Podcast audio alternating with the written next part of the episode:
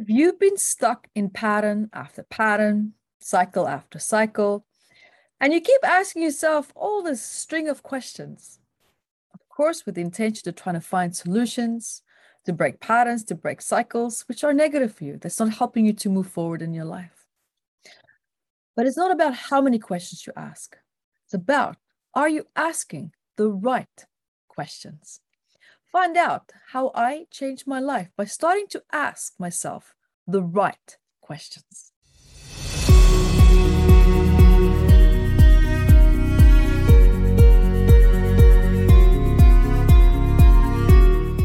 Hi everyone, Yvette Rose here, founder of Metaphysical Anatomy Technique, which is a beautiful, gentle, graceful healing technique that is designed to help you to improve your quality of life and to heal and shift trauma without needing to talk about it, without having to relive the past, or without really needing to know like the specific memories associated with it as well. And for you also to reclaim your quality of life. And guys, also remember to hit the subscription bar here, hit the notifications bar, stay up to date. You can find me at evetrose.com to see where I am and find me there as well. Guys, welcome also to this really interesting topic, because this is something that has really deeply affected me in my life and all, levels and aspects of it as well, probably just as much as it has for you as well. And one thing that I realized when I started to look and think and ponder, how do I shift my life? Why is it that things are not working? I'm doing all the right things. I'm doing healing work. I'm reading all the right books. I'm doing everything that I think at least I should be doing. But I never really asked myself, am I asking myself the right questions? Because someone once told me it's not about quantity, it's about quality. And I thought, what if that applied maybe to the type of questions that I'm asking myself about my life? Because the more questions I asked, the deeper I felt I sank. And I thought, let's revise this. Let's see, perhaps, what is it that is so important behind asking the right question? Because at the end of the day, the quality of your questions, they determine the quality of your life. Because, as I said, a few years ago, I was in a very, upsetting and challenging situation. And I didn't quite know how to get out of it. I didn't know what to do with it. I wasn't passionate anymore. I was completely demotivated. And I also was not involved with all the right and highest and best people for me at the same time. And then you're going to start to feel like you're running in circles. You feel like you just started to get stuck in patterns. You get stuck in cycles because we become part of a routine. It becomes a part of a comfort cycle.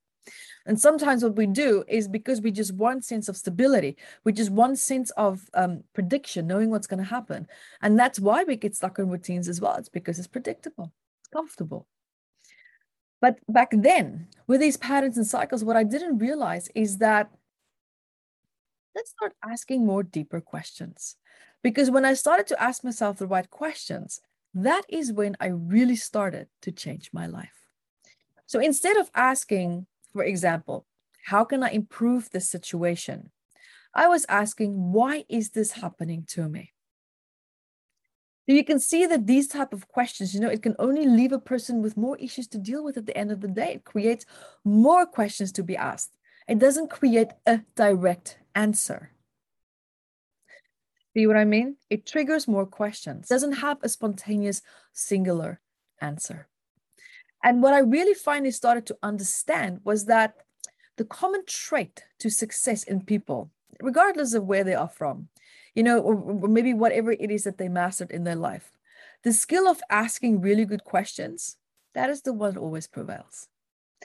That is the one where you see they get the right breakthroughs, they achieve their goals, and they get to where it is that they want it to be. Because what followed after that was a really interesting journey where I started to think of how collecting the best questions for me personally in my life can start to get me out of this mess, this sense of stuckness that I feel that I have been stuck with in my life. Now, so when we look at this, guys, at the end of the day, life is simple. It is actually really simple. It's very black and white, but we get stuck in the gray area because of fears.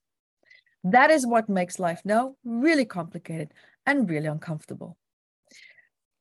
It's not necessarily that we insist on making it complicated. that's just how we end up being, because we are complicated people. Our biology is actually a lot more complicated than what we realize. And what also happened is that we don't question when life is happening. We don't question the difficulties and the challenges that we necessarily always experience all the time, because a lot of it is happening all at the same time. I mean, you'd be overwhelmed if you had to try to figure out what it is that's specifically going on. And, you know, it's like the same concept of having 90,000 thoughts per day. Which one do I focus on? You kind of don't, you know, you kind of just go where the pain points are. But because we go where the pain points are, it doesn't mean that there's other things in our life that might also still be challenging or complicated. It's just that our focus is just not there. We're just not filtering it in.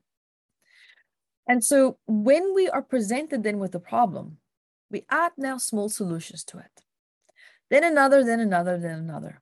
And before you know it, you stack solution on top of solution. And then the complexity of it turns into a problem in itself.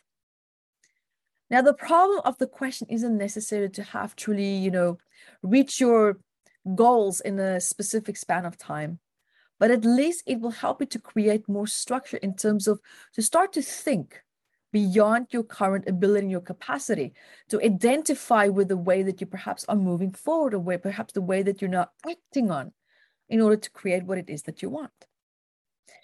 Because sometimes, you know, as uncomfortable as this also might be, also think about the answer to this question, because this is something that can really deeply help you, and, you know, whether it's in your personal life or also in your business, to think a little bit wider and bigger and expanding it. Because this question isn't really meant to bring you down, but it's also used as a really great reality check. Because, you know, we kind of can also leverage it as a motivator to push ourselves to do our best every single day. And then also, to, of course, to treat people with the respect that they deserve, but at the same time, also to allow us to be respected.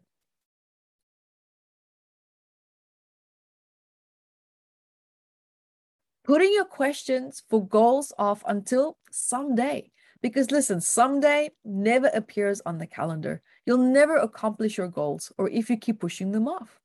Because at the end of the day now, what you'll be doing is just, someday I'll do that. Someday I will deal with this. Maybe I'm feeling this issue right now and it's really making me really angry, but someday I'll tackle it. So the more that you try to actually extend it, the more you try to, you know, think of, oh, maybe I'll try something different. Maybe I'll try it a little bit later.